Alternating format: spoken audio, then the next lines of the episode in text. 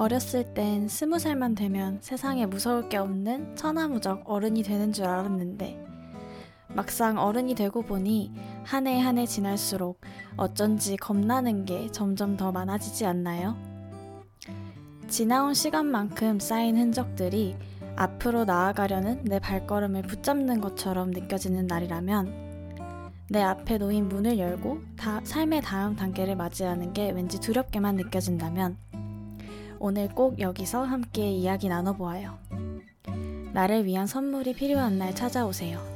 여기는 꿈을 상점입니다.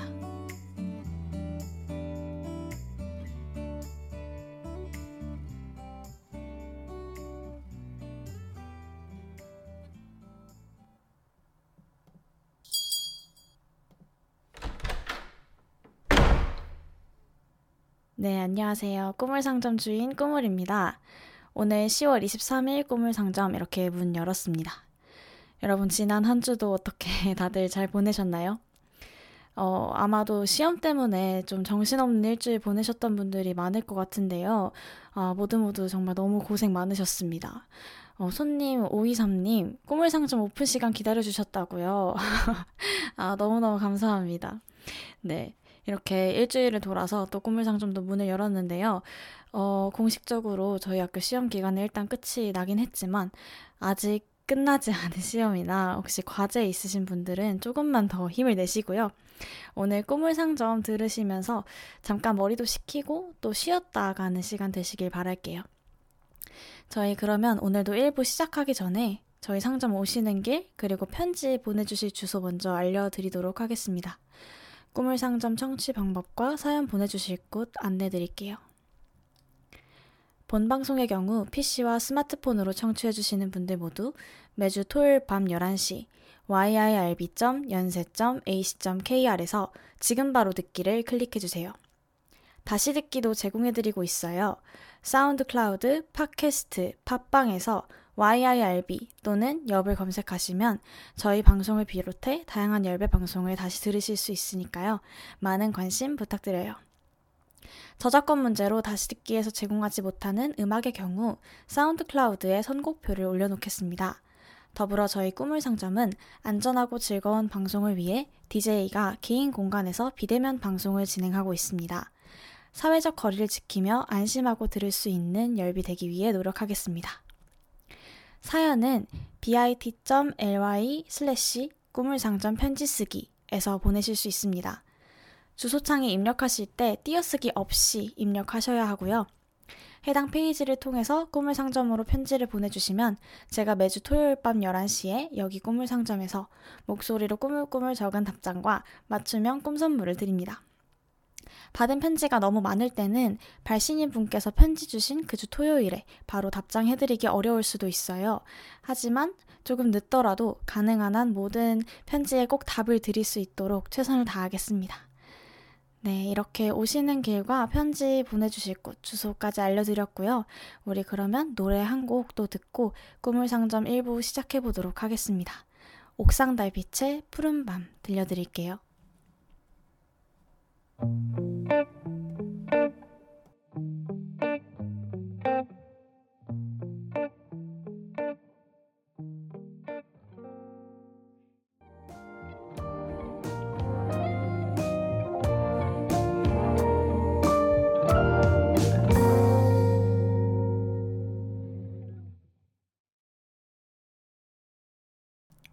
네, 여러분, 옥상 달빛의 푸른 밤 듣고 1부로 넘어오셨습니다. 1부는 꿈을 상점 주인장이 엄선한 이번 주 추천템을 만나보는 시간입니다. 제가 보고 듣고 읽고 저희 상점에 들여놓은 수많은 아이템 중에 특별히 여러분께 추천해드리고 싶은 것들을 소개해드리도록 하겠습니다.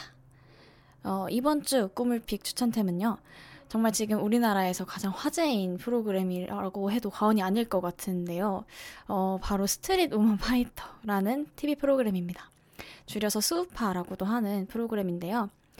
사실은 제가 여러분께 이 프로그램을 추천해드린다라고 말하기가 약간 민망할 만큼 많은 분들이 이미 애정을 가지고 시청해주시고 계실 것 같아요. 저도 애청자 중에 한 명이어서 매주 화요일 밤에 손꼽아 기다렸다가 매번 본방사수를 하고 있습니다. 어, 일단 그래도 그래도 혹시 스우파 잘 모르시는 손님 계실 수도 있잖아요. 그래서 간략하게 어떤 프로그램인지 설명드리도록 할게요. 스우파는 어, 대한민국 최고의 street dance crew를 찾기 위한 리얼리티 서바이벌을 표방하고 있는 프로그램이고요. 엠넷에서 매주 화요일 밤 10시 20분에 방영하고 있습니다. 어, 여기에는 총 8개의 street dance, dance crew가 출연을 하는데요. 어, 코카인 버터, YGX, 라치카, 프라우드먼, 훅, 웨이비, 원트, 홀리뱅 이렇게 8개의 crew가 출연해서 춤 실력을 겨룹니다.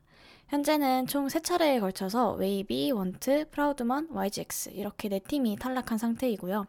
남은 4팀, 그러니까 코카인 버터, 라치카, 훅, 홀리뱅 이렇게 4팀이 다음 주 final 무대에서 최후의 승자를 가리게 됩니다. 네, 저희 이렇게 수우파 간단하게 설명드렸는데 지금 다음 주에 마지막 파이널만을 남겨두고 있는 상황이에요. 근데 제가 오늘 이 수우파를 이번 주 꿈을 상점 추천템으로 가져온 이유는요. 오늘 우리가 다룰 주제 두려움과 용기라는 주제에 이보다 더 잘 어울리는 프로그램이 없을 것 같다라고 생각했기 때문이에요. 오늘 제가 꿈을 상점 문을 열면서 어른이 되어가는 과정에서 좀 쌓여가는 두려움들에 대해서 이야기를 해봤는데요. 스우파를 보면 볼수록 여기 출연하시는 댄서분들이야말로 어, 이렇게 두려움을 깨치고 좋아하는 일을 계속 더 좋아하기 위해서 끝없이 도전해 나가는 그런 용기를 가진 어른들이라는 생각이 들더라고요.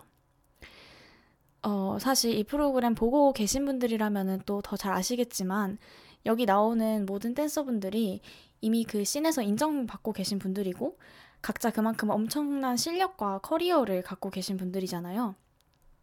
그런 입장에서 사실 이런 서바이벌 프로그램에 나오려면 자신감은 물론이고 용기까지 필요했을 것 같아요. 어, 서바이벌 프로그램에 나와서 경쟁을 하려고 하면 아무리 자신감이 있다고 해도 음, 빨리 떨어져 버리면 어떻게 하나 이런 걱정도 있었을 거고 이걸 보고 있는 사람들이 특히 대중들이 내 실력이나 진심을 과연 알아줄까 이런 부분에 대한 우려도 있을 수가 있잖아요. 어, 정말 갖고 있는 실력에서 나오는 그런 자신감과는 별개로 사실 갖고 있는 타이틀이 많을수록 내가 그만큼 더 보여주고 또 인정받아야 한다. 이런 부담도 분명히 있을 거고요. 음, 사실 이런, 이런 부담감들, 이런 게 오늘 오프닝에서 말했던 어, 른이 되면서 지금까지 쌓아온 것들 때문에 더 큰 두려움을 느끼는 경우가 될 수 있겠죠? 어, 네, 수우파를 보다 보면은 댄서분들한테서도 분명히 이런 두려움들이 보이는 순간이 있어요. 당장에 이 프로그램 자체가 어, 서바이벌이다 보니까 탈락제도라는 게 있고 또 탈락을 누군가를 시키려다 보니까 그 안에서 계속 순위를 매겨야 하고 누군가는 탈락을 하고 이런 상황이다 보니까 아무래도 어쩔 수 없이 그런 부분에 대한 두려움들이 생기겠죠? 그래서 실제로 여기 출연하시는 분들이 중간중간에 인터뷰 하시는 걸 보면, 어, 뭔가 내가 지금까지 맞게 해왔는지, 좀 지금까지의 내, 음, 춤춰왔던 그런 삶들이 허무하게 느껴진다고 하시기도 하고, 또 나 자신을 되게 의심하게 된다라고 이야기하기도 하시고요. 이게 뭐 이분들이 정말 뛰어난 실력을 가지고 계신 분들이지만 뭐 어떤 사회에 속해 있는 누구라고 하더라도 끊임없이 경쟁을 해야 되는 상황 속에서는 타인의 평가를 정말 중요하게 여길 수밖에 없게 되는 것 같습니다. 음, 사실 저도 좀 솔직하게 이야기를 해보자면 저도 어, 다른 사람이 저를 어떻게 바라보는지, 어떻게 평가하는지를 진짜 크게 생각하는 사람이에요. 제가 꿈을 상점을 하면서 또 저 친한 친구들이나 가족들한테 또 항상 말은, 어, 그렇게 남들 시선 신경 쓸 필요 없다. 네가 제일 중요하다. 라고 이야기를 해주지만, 음, 아, 이걸 어떻게 얘기해야 될까요? 그러니까 제가 다른 사람에게 이렇게 얘기를 해줄 때는 정말 진심으로 아, 다른 사람 시선이 중요한 게 아니라 네가 너 자신을 어떻게 생각하는지가 정말 중요해 라고 항상 얘기를 하지만 막상 저한테는 그러지를 못하는 거죠. 그래서 어, 그래, 내가 나를 어떻게 바라보는지가 중요해. 라고 생각하고 있다가도 누가 저를 막 칭찬을 해주면 의욕이 샘솟고 막 자신감이 뿜뿜하고 이러다가도 좀 부정적인 피드백이나 어떤 결과를 얻고 나면 어, 정말 정말 뭔가 하염없이 우울해지고 또 그렇거든요. 그래서 오늘 두려움과 용기에 대해서 이야기를 하려고 생각해 보니까 어, 우리가 느끼는 많은 두려움들의 원천이 사실은 이런 타인의 평가에 있는 게 아닐까 하는 생각이 또 들었어요. 어, 내 꿈을 상좀 또 왔어요, 님. 저도요. 라고 해주셨는데, 그렇죠. 이게 정말 쉽지가 않은 일인 것 같습니다. 기준을 나에게 두고 타인의 평가를 조금 신경 쓰지 않게 하는 것 자체가. 그래서, 음, 남들이 과연 이걸 좋게 봐줄까? 나는 좋은데, 남들 보기에는 이거가 뭔가 별거 아닌 것이거나, 아니면 아예 그거보다 더 나아가서 별로면 어떡하지? 이런 생각이 들 때, 아, 뭔가 무섭다, 두렵다, 이렇게 생각하게 되는 거 아닐까요? 음, 근데 우리 스우파에 나오는 댄서분들은 타인의 평가 앞에서 물론 흔들리는 모습을 보여주시기도 하지만 결국에는 자기 중심을 놓치지 않으시는 그런 어, 말을 해주시고 또 그런 모습 보여주시는 게 정말 인상적으로 다가오는 것 같습니다. 이 프로그램에 나오는 그런 fight judge나 아니면 대중들의 평가에 울고 웃는 날이 있어도 또 그 결과로 인해서 뭐 fight zone을 떠나게 되거나 혹은 뭐 그곳에 남아도 다들 결과적으로는 나는 쭉 이대로 내가 좋아하는 춤을 추겠다. 또 여러분 모두 좋아하는 춤을 행복하게 췄으면 좋겠다. 이렇게 말씀을 하시더라고요. 그래서 댄서분들의 이런 마음가짐, 그리고 말들이 어, 저 자신이 가지고 있는 두려움은 어디에서 오는 건지 좀 되돌아보게 하고 그걸 이겨낼 수 있는 용기는 결국에 이미 내 안에 있다라는 거를 상기시켜 주는 것 같아요. 저는 이 스우파라는 프로그램이 어, 뭔가 남들의 평가가 두렵긴 했지만 나는 뭐 결국에 도전을 했고 그래서 누구를 이겼고 1등을 했고 뭔가를 보여줬어. 그래서 이 과정을 통해서 다시 자신감을 찾았어. 이런 서사를 보여주는 게 아니라 이 경쟁 속에서 나랑 같은 열정을 가지고 있는 사람들을 만나서 나 스스로 더 성장할 수 있어서 좋았어. 그리고 우리 다 같이 앞으로도 계속 좋아하는 일을 하자. 우리는 각자의 스타일로 맞는 길로 잘 가고 있어. 이런 이야기를 하는 분들을 많이 보여줘서 좋더라고요. 어, 이 부분 관련해서 또 너무 좋은 글을 써주신 분이 계셔가지고 제가 또 살짝 소개해드리려고 합니다. 어, 개간 홀로 발행인 이진송님께서 경향신문 오피니언란에 기고해주신 글의 일부인데요. 제가 한번 읽어드리도록 할게요. 좋아하는 거 하자. 수우파를 꾸준히 관통하는 문장이다. 그럴 수밖에. 춤은 즐거울 때 춘다. 누군가는 슬플 때 힙합을 춘다지만 몸을 움직여야 하기에 자신의 안에서 솟아오르는 강력한 동력이 필요하다. 홀리뱅의 리더 허니제이도 프라우드먼의 모니카도 웨이비의 노제도 인정받지 못할까봐 전전긍긍하고 좋은 평가에 눈물 흘리면서도 자신의 중심을 강조한다. 춤은 남에게 보이는 행위고 강렬한 정서적 감흥을 이끌어내야 하는 일이다. 그래서 더더욱 나의 고유함이 소중하다는 메시지를 던지는 스우파는 힘이 세다. 스우파의 기획 의도는 세계적인 위상을 자랑하는 케이팝 아이돌 뒤에 가려져 있던 댄서들에게 스포트라이트를 비추겠다는 것이다. 생각해보면 우리는 너무 쉽게 중심과 배경을 구별하고 위계를 부여한다. 전면으로 나온 댄서들은 각자의 색깔로 빛난다. 백댄서가 아니라 댄서로서. 가슴 벅차는 서사다. 나도 누군가의 배경이 아니라 내 무대의 주인공이다. Hey, 스트릿 우먼 파이터. Hey, street의 자리에 자신의 영역을 붙여보자. 갑자기 호랑이 기운이 솟아날지도 모르니. 네, 이렇게 써주셨는데 정말 너무 공감하면서 읽었던 대목이라 여러분과도 꼭 나누고 싶었습니다. 어, 저도 여러분도 모두 이렇게 각자만의 색깔로 빛나고 있는 각자의 삶의 주인공이라는 사실을 잊지 않을 수 있었으면 좋겠어요. 또 뭔가 그런 마음이 이렇게 부족해지는 걸 느낄 때마다 이 스우파라는 프로그램 보시면서 어, 뭐 용기와 자신감 충전해 가실 수 있었으면 좋겠습니다. 제가 방금 읽어드린 이 글 전문은 여성들의 경쟁은 언제나 짜릿하고 후련했다. 이제야 드러났을 뿐. 이라는 제목으로 검색하시면 읽어보실 수가 있고요. 제가 어, 오늘 미처 다 소개해드리지 못한 스우파 댄서분들의 멋진 면면에 대해서 되게 자세하게 또 따뜻하게 적어주신 글이니까요. 여러분도 꼭 읽어보시면 좋겠습니다. 저희 그러면 오늘 이번 주 꿈을 픽은 이렇게 간단하게 스우파 소개해드렸고요. 어, 또 본격적으로 2부로 넘어가서 편지함을 열어볼 텐데요.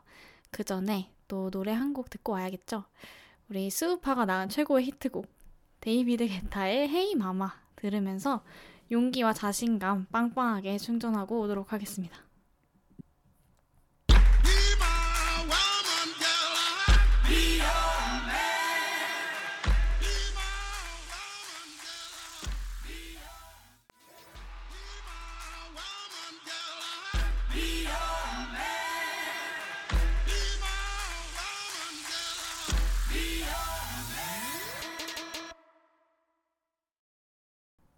데이비드 게타의 Hey Mama 들으면서 1부 마무리했습니다. 네, 지금 음악이 나가는 동안 굉장히 많은 분들이 댓글 남겨주셨는데요. 여러분도 다들 스우파를 굉장히 열심히 보고 계시군요. 네, 저희 꿈을 상점 찾아주시는 손님들과 이렇게 또 취향 공유할 수 있어서 정말 기쁩니다. 저희 그러면 이제 2부로 들어가 볼 텐데요. 꿈을 상점의 하이라이트 2부에서는 저희 상점으로 편지 보내주신 분들께 답장과 선물을 드립니다. 저희 그러면 오늘 또 첫 번째 편지부터 만나보도록 할게요.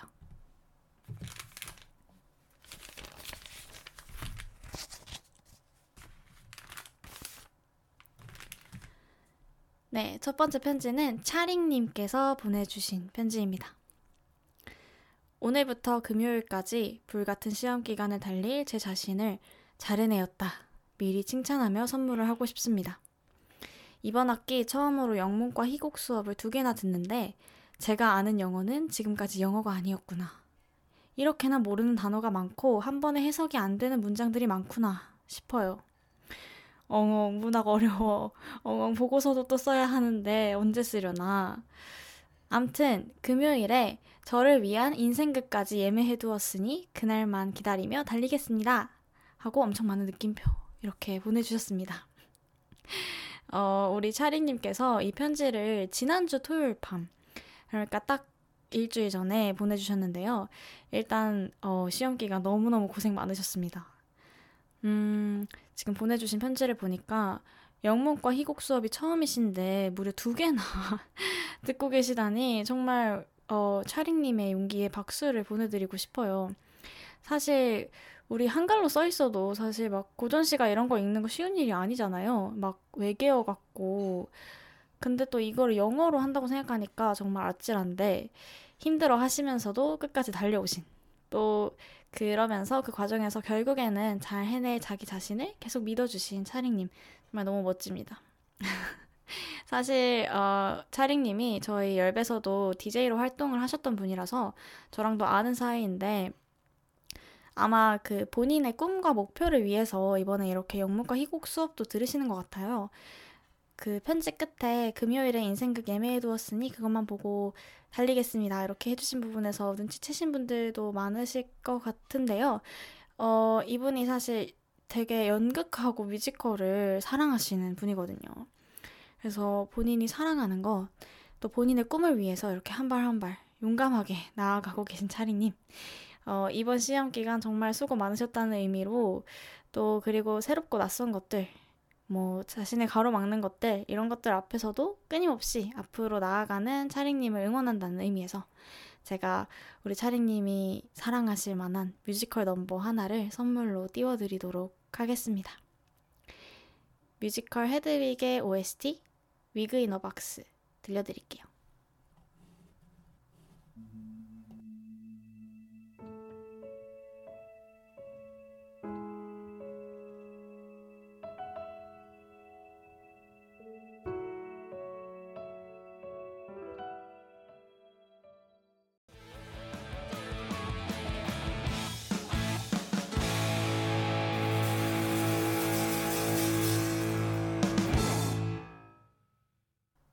네, 차링님을 위해서 뮤지컬 헤드윅 OST 위그 인어 박스 들려드렸습니다.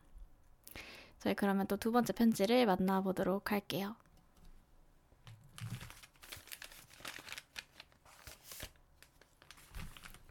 네, 두 번째 편지는 채채님께서 보내주신 편지인데요.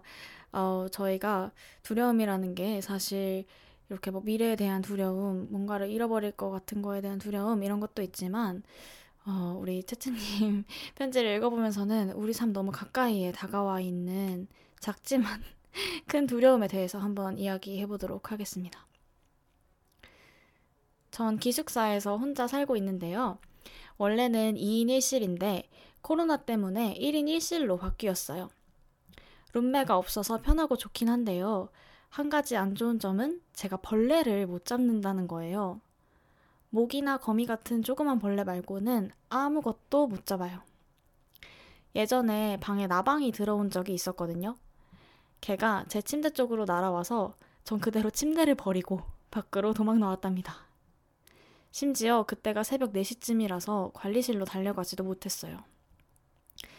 결국 울며 겨자 먹기로 30분 내내 밖에 서서 나방이 알아서 나가주기만을 기다렸는데 안 나가더라고요. 부채로 쫓아도 보고 잡아보려고 애썼는데 너무 커서 무서운 거예요.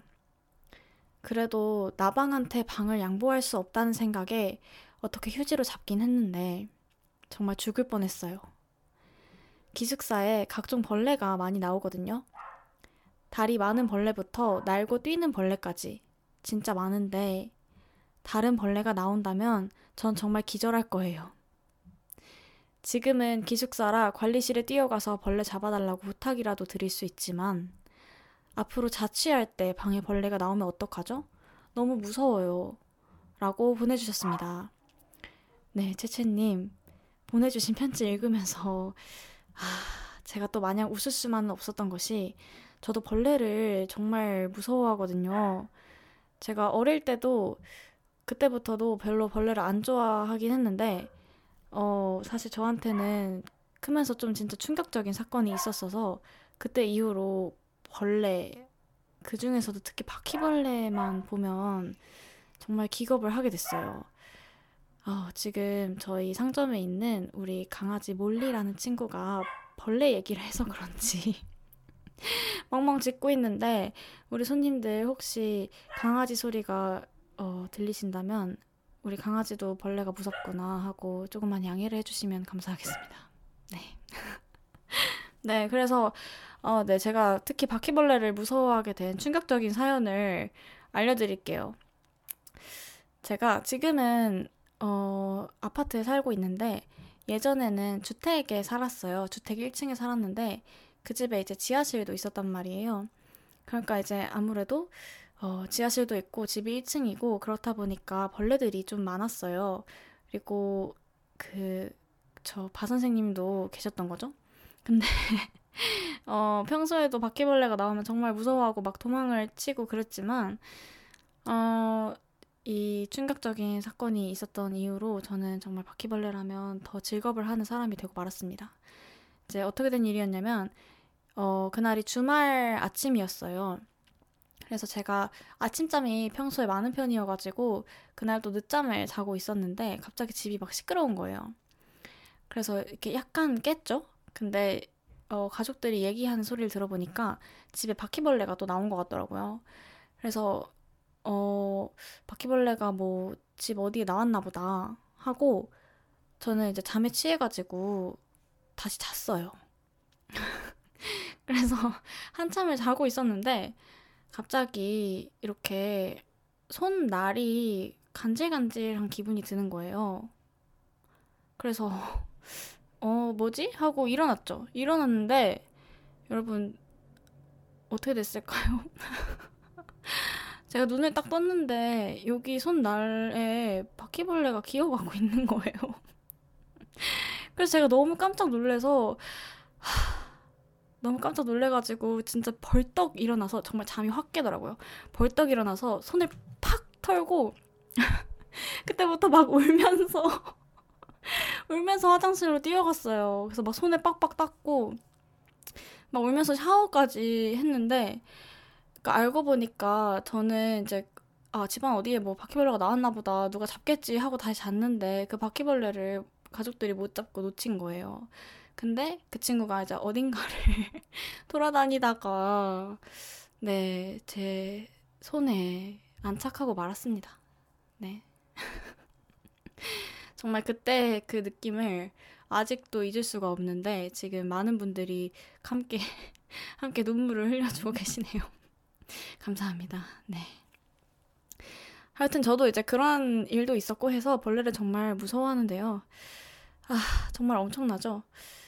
음, 그래서 채채님께서 지금은 본인이 기숙사에 살고 계셔서 벌레가 나타나면은 도움을 청할 수가 있지만 자취를 하게 됐을 때 벌레가 등장하면 어떻게 하나 참 걱정이 된다 라고 해주셨는데 정말 이게 누군가한테는 별일이 아닐 수도 있지만 저도 사실 가끔 진지하게 고민해보는 것 중에 하나예요. 이렇게 혼자 살고 있는데 혹시 벌레 친구를 만나면 어떡하나 그런 거? 음, 그래서 혹시 이런 벌레를 어, 만났을 때 의연하게 대처할 수 있는 방법을 알고 계신 청취자분들 계시다면은 지금 저와 채채님을 위해서 댓글 남겨주시면 감사하겠습니다. 네. 어, 일단 제가 공유해드릴 수 있을 것 같은 것 중에 하나는 사실 저한테는 크게 도움이 되어주지 못했는데요. 그래도 일단 소개를 해드리자면 우리 채채님을 위해서 이게 제가 어, 심리학 교양 수업을 들으면서 배운 내용이에요. 어, 사실 우리가 가지고 있는 공포증 같은 것들은 실제로 그 우리가 무서워하는 대상의 어떤 특성에서 우리가 뭐 진짜로 두려움을 느끼기 때문에 생기는 게 아니라 깜짝깜짝 놀란 기억들 때문에 생긴다는 거예요. 그걸 보고. 이제 이거는 뭐 맹수를 보면 무섭다거나 이런 생존의 문제가 직결되는 것과는 다른 두려움이고요. 이렇게 저처럼 바퀴벌레를 무서워한다든지 또 비둘기나 뭐 이런 길에 있는 새들 그 뭐 아니면 파충류 이런 거 무서워하시는 분들도 많으시잖아요. 이제 그런 경우에 막 다 물어보면 어, 그 대상을 무섭게 생각하는 이유가 다들 있어요. 근데 사실 그거는 진짜 이유들은 아니다. 이렇게 말씀하시더라고요, 교수님께서. 그래서 그러면은 우리는 그거를 왜 무섭다라고 생각하냐라고 하면 우리가 그 두렵게 느끼는 그 대상은 놀라운 것이다. 그게 나타 났을 때는 놀라야 한다. 이런 걸 아주 어릴 때나 이럴 때 학습을 하게 돼서 그냥 그게 보이면 놀라는 건데 그런 반응의 이유를 우리 뇌가 어떻게든지 설명을 하고 싶어 해서 이유를 막 지어낸다는 거예요. 그래서 이게 그때 교수님이 해주신 설명이 뭐였냐면, 어, 아주 아주 어린 애기들한테 깨끗하게 닦은 바퀴벌레를 주면 그냥 재밌게 잘 가지고 논다고 하시면서 어, 우리가 바퀴벌레를 많은 사람들이 무서워하는 건 그 바퀴벌레가 막 집에 나오고 이랬을 때 주위에 있는 어른들이 막 소리를 지르고 막 깜짝깜짝 놀라고 하니까 그것 때문에 이 아이들이 깜짝 놀라서 어, 바퀴벌레가 나오면 나는 놀라. 이걸 배우는 바람에 그 다음부터는 바퀴벌레가 나오면 깜짝 놀라면서 아, 나는 이거를 무서워하는구나 라고 스스로 설명을 하게 되는 것이다. 뭐 이렇게 설명을 하셨어요. 그런데 네, 뭐 교수님께서는 그렇게 설명을 하셨는데요. 어, 꿈을 상점 또 왔어요. 님께서 저는 실제 강아지가 무서워요. 라고 하시고 지금 많은 손님분들께서 어, 네, 깨끗한 바퀴벌레? 물음표. 점점점 이런 것들 보내주고 계시는데 그렇죠. 저도 네, 뭐 좀 충격적인 설명이었고요. 또 저는 어, 교수님 말씀에 따르면 이미 바퀴벌레가 나타나면 심장이 내려앉는다. 뭐 이런 반응을 학습한 지 너무 오래되어서 그런지 아니면 너무 강렬한 경험이 있어서 그런지 이런 설명이 제 바퀴벌레 공포증을 없애주지는 못했답니다. 혹시 채채님 듣고 계시면 저희 심리학 교수님의 설명이 조금 도움이 되셨을까요? 네, 죄송합니다. 우리 아니라면 아니라면 이 부분에 대해서는 벌레 친구들이 알아서 우리 집에서 잘 떠나주기를 나타나주지 않기를 바랄 수밖에 없는 것 같아요. 어, 지금 손님 478님께서 꿀팁을 하나 주셨어요. 벌레 잡기가 무서우면 청소기로 빨아들여 보는 걸 추천드려요. 잔인하지만 이라고 해주셨네요. 아, 청소기로? 그럼 이렇게 손으로 직접 안 해도 되니까 조금 조금 나을 수 있겠네요, 정말. 어, 네, 손님 504님, 교수님 우리 마음도 모르시고. 그러니까요. 저는 그러니까요. 그걸 알아 알아도 네. 저는 도움이 별로 안 되긴 했어요. 네, 손님 523님, 청소기는 그 다음에 어떻게 써요? 아, 아, 그러네요. 어떡하죠? 그 청소기는 그럼 어떡하죠? 만약에 바퀴벌레가 나와서 그 청소기로 바퀴벌레를 잡으면은 그 다음에 그 청소기는 어떻게 되나요? 그거 어떻게 비워야 되나요? 네. 아, 네. 어떻게 하면 좋을까요?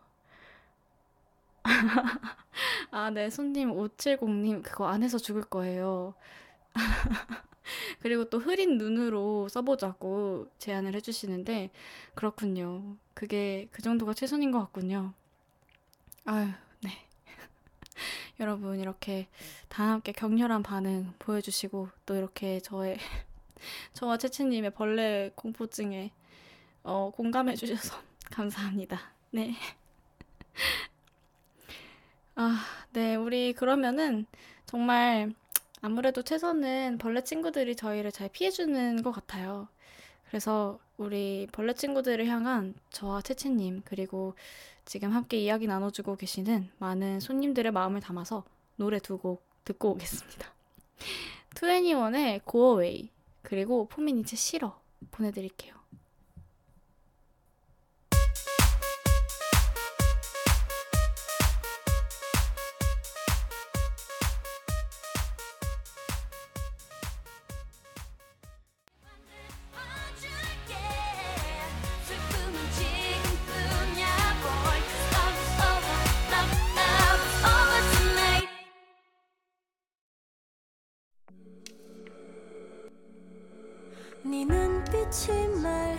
주고 있어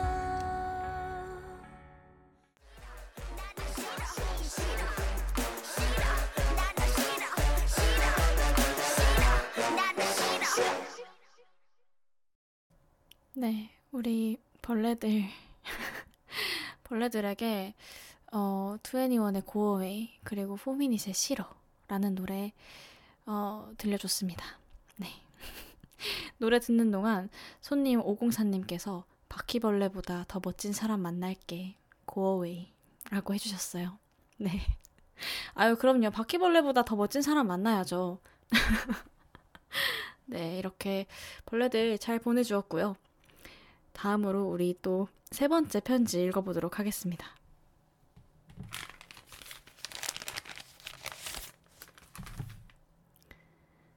혹시 꾸물님은 희망이나 가능성에 중독되어 꿈만 꿀 뿐 실천하지 않는 상황에 있어 보신 적 있나요?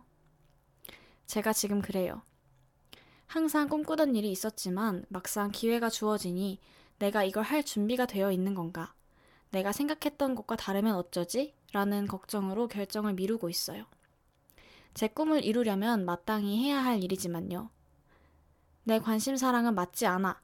다른 더 좋은 기회가 오겠지. 라는 생각으로 제 마음은 또 기회를 보낼 준비를 하고 있는 것 같아요. 하지만 희망이나 가능성에 중독되어 계속 꿈만 꾸는 상황이 계속된다면 결국 그건 꿈으로만 남을 뿐 현실이 되지 못한다는 생각이 문득 들어 이번엔 용기 있게 도전해 보려고 해요. 음, 사실 제 관심 분야와는 맞지 않지만 나중에 도움이 될 수 있는 부분도 있다고 생각했고 이 경험이 나중에 돌이켜 봤을 때 시간 낭비만 아니었으면 좋겠다 라는 바람뿐입니다. 꾸물님도 이런 경우가 있으셨나요? 마음을 어떻게 먹으면 좀 더 쿨하고 현명하게 결정할 수 있을까요? 이렇게 편지 보내주셨어요. 어, 오늘은 정말 여러모로 공감되는 편지 보내주는, 보내주시는 분들이 많으신데요. 어, 저도 올해 상반기까지만 해도 딱 지금은 밤 10시님께서 말씀해주신 희망이나 가능성에 중독되어 꿈만 꿀 뿐 실천하지 않는 상황에 빠져 있었던 것 같아요. 그때 제가 어, 한참 이것저것 지원했던 일들에서 탈락의 고배를 좀 마시기도 했고 이미 하고 있던 일들도 막 덩달아서 같이 안 풀리는 것 같고 그랬었거든요. 그래서 그런 날들이 좀 이어지다 보니까 어느 순간부터는 이제 그냥 더 도전하는 것 자체가 너무 무섭게 느껴졌어요. 뭔가 어, 제가 쓸모없는 사람? 필요 없는 사람이라는 거를 또 확인하게 될 것만 같은 느낌이 들더라고요. 이게 뭐 사실 지금 생각해보면 뭐 어디 떨어진다고 해서 내 존재가 쓸모없다. 이런 뜻은 아닌 건데, 그냥, 네, 알고 있어도 그렇게 느껴지더라고요. 어, 그래서 저도 그때는 이제 막 새로 지원하는 거를 포기할 만한 핑계들을 찾았던 것 같아요. 아, 이거는 뭐 이래서 어차피 안 될 거니까 안 할래. 또 진짜 지금은 밤 10시님이랑 똑같이 어, 그래. 나중에 이거보다 나한테 더 잘 맞는 기회, 더 좋은 기회가 있을 거야. 그러니까 그냥 나는 여기서 힘 빼진 않을래. 이런 생각들을 했었어요. 근데 또, 어, 그 와중에도 뭔가 꾸역꾸역 하기는 한 것들이 있어서 또 다음 단계 일을 해야 하는 상황들도 있었는데, 그럴 때는 또 막, 아, 차라리 내일 아파가지고 그것 좀 빠지게 됐으면 좋겠다. 이런 생각도 들었고요. 기회가 주어져도 나는 이걸 해낼 준비가 안 되어 있는 것 같다. 이런 느낌이 저도 너무 많이 들어서 정말 힘들었던 기억이 나네요. 어, 그래서 지금은 밤 10시님께 어떤 선물을 드리는 게 좋을까 고민을 많이 했는데요. 음, 생각을 좀 하다가 만약에 지금의 제가 그런 어려움에 빠져 있었던 저 자신한테, 과거의 저 자신한테 뭔가 읽을 거리나 볼 거리를 추천해준다면 무엇을 해주고 싶을까 그렇게 생각을 좀 해봤어요. 어, 이렇게 생각하니까 딱 떠오르는 책 한 권, 영화 한 편이 있더라고요. 그래서 책은 미움받을 용기 1편이라는 책, 그리고 영화는 김종욱 찾기라는 영화입니다. 어, 지금 듣고 계시는 분들 이거 둘 다 직접 보지는 않으셨어도 제목은 다들 또 들어보셨을 것 같아요. 어, 그래도 일단 미움받을 용기 1편이라는 책부터 소개를 해드리자면요. 이 책은 아들러 심리학이라는 걸 스승과 제자 간의 대화로 풀어서 설명하는 책입니다. 일단 미움받을 용기라는 제목을 보면 되게 막 마음이 따뜻해질 것 같고 막 그래 미움받아도 괜찮아 토닥토닥 이런 내용일 것 같잖아요. 근데 사실 그런 내용은 아니고요. 그런 거를 기대하고 읽으시면 정말 엥? 이게 뭐야? 이렇게 말씀을 하시게 될 거예요. 왜냐면 제가 처음에 이 책을 읽을 때 딱 그랬거든요. 어, 이 책을 처음 제가 읽은 지 사실 몇 년이 지났는데도 그 몇 년 동안 정말 계속 선명하게 기억났던 내용이 이런 거였어요. 그 내용 중에 정말 중요한 시험이 있었는데 몸이 아파서 그 시험을 망쳤다. 라고 하는 사람의 얘기를 듣고 이 책에 나오는 그 대화에 참여하는 스승님은 이렇게 말을 합니다. 그거는 그, 시, 그 사람이 시험을 망칠 이유를 찾기 위해서 아팠던 거라고 이렇게 얘기를 하시는 거예요. 그래서 저는 이 부분을 처음 읽었을 때 정말 솔직하게 아니 말을 왜 이렇게 해 이런 생각이 들더라고요. 그렇잖아요. 아픈 것도 서러운데 어 근데 뭔가 시간이 조금 더 지나고 나서 아까 말씀드린 것처럼 제가 뭔가를 하지 못할 이유를 자꾸만 찾아내고 있는 저 자신을 좀 발견했을 때 이 대목이 딱 머릿속에 떠오르더라고요. 그때 가서야 저 말이 무슨 뜻인지 조금 이해가 됐던 것 같습니다. 어, 이 책에서 중요하게 이야기하는 게 사실 그런 부분이거든요. 음, 막, 너 아프, 아픈 것도 네 잘못이다. 네가 아프고 싶어서 아팠던 거다. 뭐 이런 식으로 본인을 탓하라고 얘기하는 게 아니라, 어, 직접 그 책에 나왔던 구절을 인용해서 이야기를 해보자면, 어떠한 경험도 그 자체는 성공의 원인도 실패의 원인도 아니다. 우리는 경험을 통해서 받을 충격, 즉 트라우마로 고통받는 것이 아니라 경험 안에서 목적에 맞는 수단을 찾아낸다. 경험에 의해 결정되는 것이 아니라 경험에 의해 경험에 부여한 의미에 따라 자신을 결정하는 것이다. 네, 이런 설명이 나오거든요. 그래서 음, 또 이 부분도 처음 들으면은 도대체 무슨 말인가 하실 수도 있는데요. 어, 그냥 쉽게 이야기를 하자면 우리가 삶에서 경험하는 어떤 것들이 반드시 내, 내 삶의 그 다음에 오는 경험으로 이어지는 거? 그러니까 원인과 과, 결과로 연결이 되는 게 아니라 우리가 그 앞선 경험에 어떤 의미를 부여하느냐에 따라서 내 자신의 삶을 어디로 끌고 갈지가 결정이 된다. 이런 의미라고 보시면 될 것 같아요.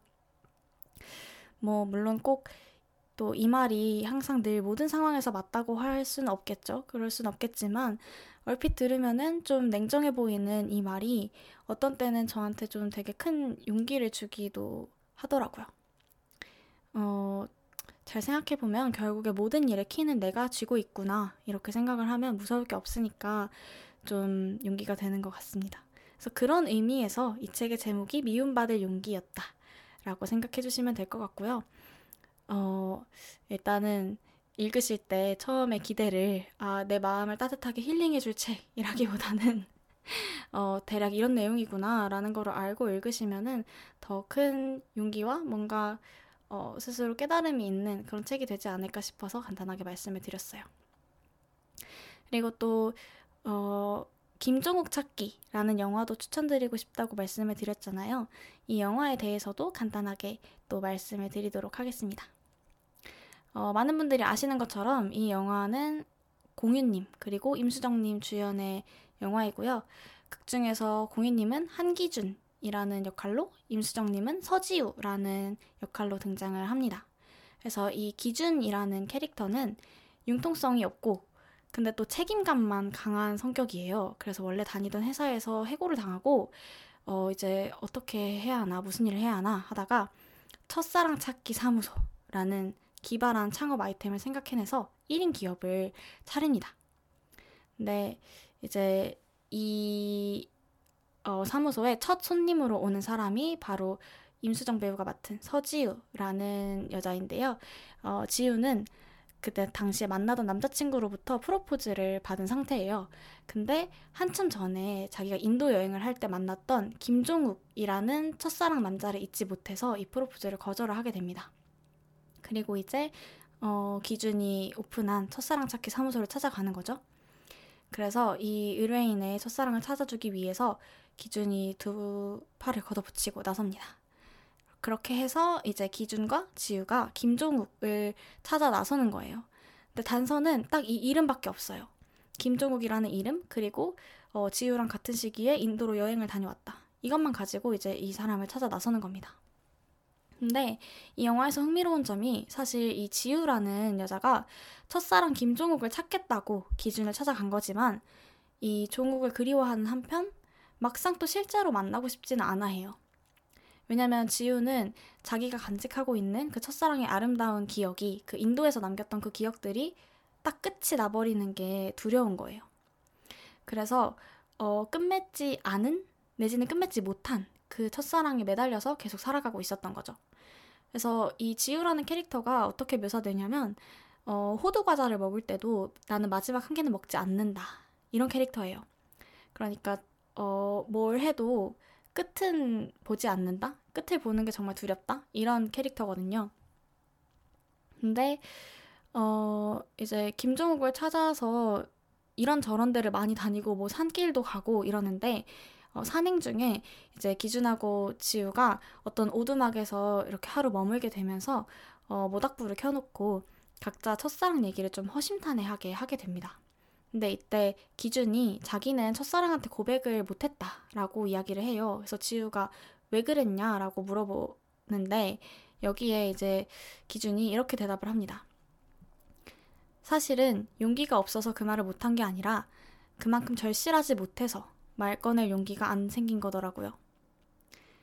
이제 이렇게 말하는 기준한테 지우가 괜찮아요. 인연이 아니라서 그런 거니까. 이렇게 얘기를 해줘요.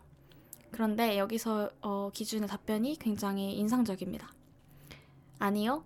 끝까지 사랑하지 않았던 거예요. 이렇게 대답을 해요. 근데 어, 저는 이 영화를 되게 약간 말랑하고 가벼운 로맨틱 코미디를 기대하고 봤던 영화였는데 사실 이 대사를 딱 들었을 때 뭔가 심장을 한 대 맞은 것 같은 그런 기분이 들더라고요. 음, 뭔가 어쩌면 우리가 용기가 없었다. 라고 이야기를 할 때는 이 영화 속의 기준이 얘기하는 것처럼 절실하지 못했을 때, 그러니까 절실하지 않았다라기보다는 절실하지 못했을 때, 끝까지 뭔가를 해보지 않았을 때인 것 같기도 해요. 어, 그리고 사실 이제 이 뒷부분은 결말에 대한 좀 스포일러이긴 한데, 혹시 원하지 않는 분은 잠깐 어, 청취를 멈춰주시고요. 이렇게 둘이 대화를 나누는 과정 속에서 지우도 결국에는 끝까지 사랑을 해서 첫사랑 종욱을 찾아내고 만나볼 용기를 내게 됩니다. 그리고 실제로 어, 이 종욱을 만나러 가요. 그래서 그 둘이 만나는 장소가 공항인데 이제 기준 아 기준이래. 그 김종욱 씨가 어, 한국에 있다가 다시 외국으로 떠나게 되는 그런 상황이었어요. 그래서 어, 어떻게 보면 정말 마지막으로 만나는 그런 기회였던 거죠. 근데 이제 지우랑 종욱이 서로 정말 아무 말도 안 하고 안녕, 안녕 이렇게 인사만 하고 딱 끝을 냅니다. 그래서 지우는 이런 안녕 인사를 끝으로 어, 종욱이라는 사람을 물리적으로도 그리고 또 마음속에서도 보내줄 수 있게 돼요. 딱 얼굴을 보고 인사를 한 다음에. 그리고 나서 이제 또 새로운 사랑을 할 수 있게 되는 그런 결말을 맞는 영화입니다. 그래서 이 김종욱 찾기는 로맨스 영화이긴 하지만 이 영화가 말하는 메시지는 지금은 밤 10시님의 상황에도 충분히 적용을 해볼 수 있는 말인 것 같아요. 어, 영화 속에서 첫사랑의 끝이 달콤하든 씁쓸하든 끝을 봐야 그 다음 사랑을 할 수 있다 라고 이야기한 것처럼 어, 그게 뭐가 됐든 일도 끝장을 봐야 미련 없이 그 다음으로 또 훌훌 털고 넘어갈 수 있는 게 아닐까 그런 생각이 듭니다. 네, 지금은 밤 10시님께서 이제 본인도 용기를 내어서 뭔가를 어, 도전하고 시작해 보려고 한다라고 하셨으니까요. 그렇게 하실 준비가 되신 것 같고요. 어, 미움받을 용기, 그리고 김종욱 찾기 한번 읽고 또 시청해 보시면서 지금은 밤 10시님이 갖고 계신 삶의 방향키는 온전히 지금은 밤 10시님의 것이라는 거. 그리고 또 결과야 어찌되든 끝까지 해본 사람만이 깔끔하고 또 담백하게 삶의 다음 문을 열어 젖힐 수 있다는 거 기억해 주시면 좋겠어요. 어, 그러면 지금 말씀드린 그런 내용들 담고 있는 노래로 또 두 곡 선물 보내드리도록 하겠습니다. 로제의 온더그라운드 그리고 김종욱 찾기 OST 공유가 부른 두 번째 첫사랑 보내드릴게요. My life's been magic, seems fantastic. I used to have a hole in the wall with a mattress. Funny when you want it, suddenly you have it. You find out that your goals.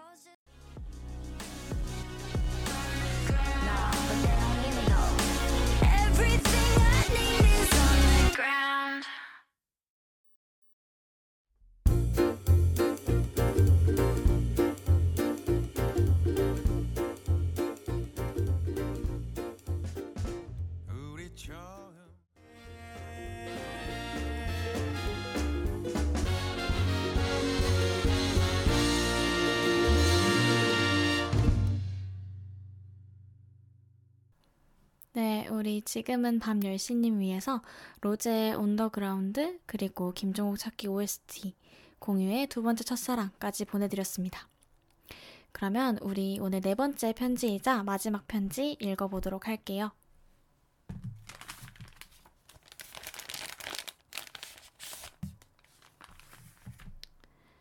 네, 네 번째 편지는 지나가던 행인님께서 보내주셨습니다.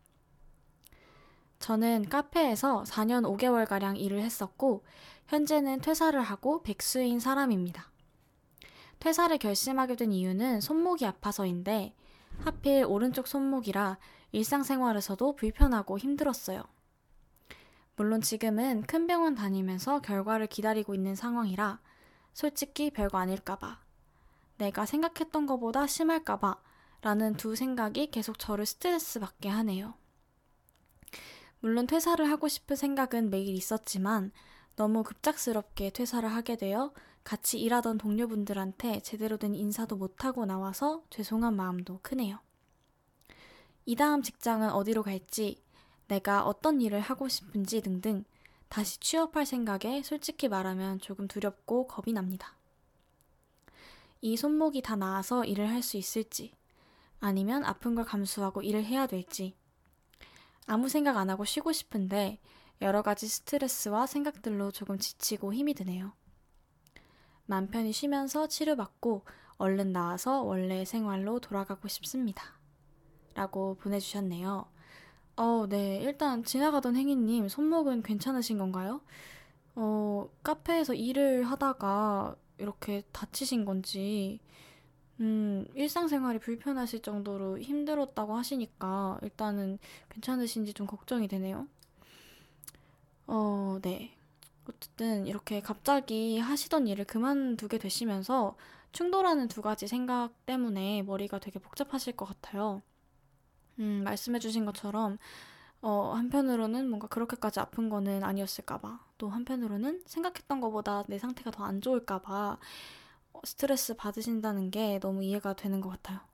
음, 그리고 또 이렇게 마음이 이랬다 저랬다 하니까 더 힘드실 것 같기도 하고요. 아, 이게 사실 아무리 내가 좀 마무리를 짓고 싶었던 일이라고 해도 내 의지로, 내 손으로 내가 원하는 타이밍에 딱 끝을 맺지 못하면 늘 당황스러운 법이잖아요. 그래서 지나가던 행위님께서도 뭐 퇴사를 하고 싶은 생각은 있었다라고 말씀해 주셨지만 뭔가 원치 않게 이렇게 어, 아파서 음, 퇴사를 갑작스럽게 결정하시게 되면서 되게 당황스럽고 좀, 음, 네. 힘드셨을 것 같아요, 마음이. 근데 그래도 일단 이런 상황 속에서도 그 함께 일하셨던 동료분들을 생각해 주시는 분이라면 어, 이미 그 동료분들께서는 지나가던 행위님의 마음을 충분히 전달받고 계실 거라고 생각해 봅니다. 네. 그리고 또 다시 취업을 할 생각에 두렵고 겁이 난다라는 이야기도 해주셨는데요. 어, 저 같아도 당연히 그럴 것 같아요. 물론 뭐 주변에서는 아마 우리 지나가던 행위님 그래도 몸도 지금 안 좋고 지금까지 고생하기도 했으니까 걱정하지 말고 일단은 푹 쉬어라. 이렇게 말씀을 또 해주실 것 같은데, 아, 본인 입장에서는 막상 쉬어도 푹 쉬는 게 아닌 것 같은 그런 기분이 드실 것 같습니다. 근데 지나가던 행인, 행인님, 제가, 어, 이렇게 막 평소에 지켜봐왔거나 아주 잘 아는 사이는 아니지만, 그래도 이렇게 보내주신 편지만 봐도 정말 빈말이 아니라 쉬다가 다시 일을 하셔야 될 상황이 되어서 뭐 원래 하시던 일이든 뭐 비슷한 일이든 아니면 아예 새로운 일이든 이렇게 일터로 돌아가시게 되면 그곳이 어디든지 간에 지나가던 행인님은 다 잘해내실 것 같다. 이런 예감이 들어요. 왜냐면 지금 카페에서 4년 반 정도 일을 하다가 퇴사하게 되셨다라고 하셨는데 사실 무슨 일이든지 4, 5년을 한다는 거는 쉬운 일이 아니잖아요. 그래서 지나가던 행위님이 가지고 계시는 그런 끈기, 그리고 또 앞서서도 약간 언급했던 같이 일하는 동료들 생각하실 줄 아는 그런 마음, 이거가 있다면 정말 앞으로 어디로 가게 되시더라도 잘 해내시리라는 확신이 듭니다. 그래서 걱정은 잠깐 내려놓고 지금은 그동안 되게 수고한 자기 자신을 조금만 더 돌봐주시면 좋겠습니다. 어, 우리 지나가던 행위님께는 또 어떤 선물을 드리면 좋을까 제가 생각을 하다가 딱 이런 노래 가사가 떠오르더라고요. 어, 12개로 갈린 조각난 골목길 앞에서도 이분은 눈을 감고 걸어도 언제나 맞는 길을 고르실 분이다. 네, 이런 생각이 들어서 어, 아이유의 분홍신 띄워드리려고 하고요. 우리 지나가던 행위님, 어, 분명히 12개의 조각난 골목길 중에 맞는 길을 딱 고를 수 있기 때문에 멋진 분이 아니라 12개의 갈린 길 중에 어디로 가시더라도 그 길을 맞는 길로 만들어낼 수 있는 분이기 때문에 멋진 분이실 것 같다는 생각이 드네요. 아, 네. 지금 손님 570님, 손님 504님, 다 지나가는 행인님 응원해주시는 말 보내주고 계신데요. 그동안 고생하셨어요. 지나가는 행인님 응원합니다. 이렇게 보내주셨어요. 네, 그러면 우리 지나가던 행인님 마음 편하게 앞에 놓인 어떤 길이라도 뚜벅뚜벅 걸어가시기를 바라는 마음으로 아이유의 분홍신 선물해드리도록 하겠습니다. 노래가 나가는 동안 우리 지나가던 행인님이 편안하게 쉬시면서 어, 다음 길로 또 무사히 가실 수 있도록 응원의 메시지 남겨주시면 좋을 것 같아요.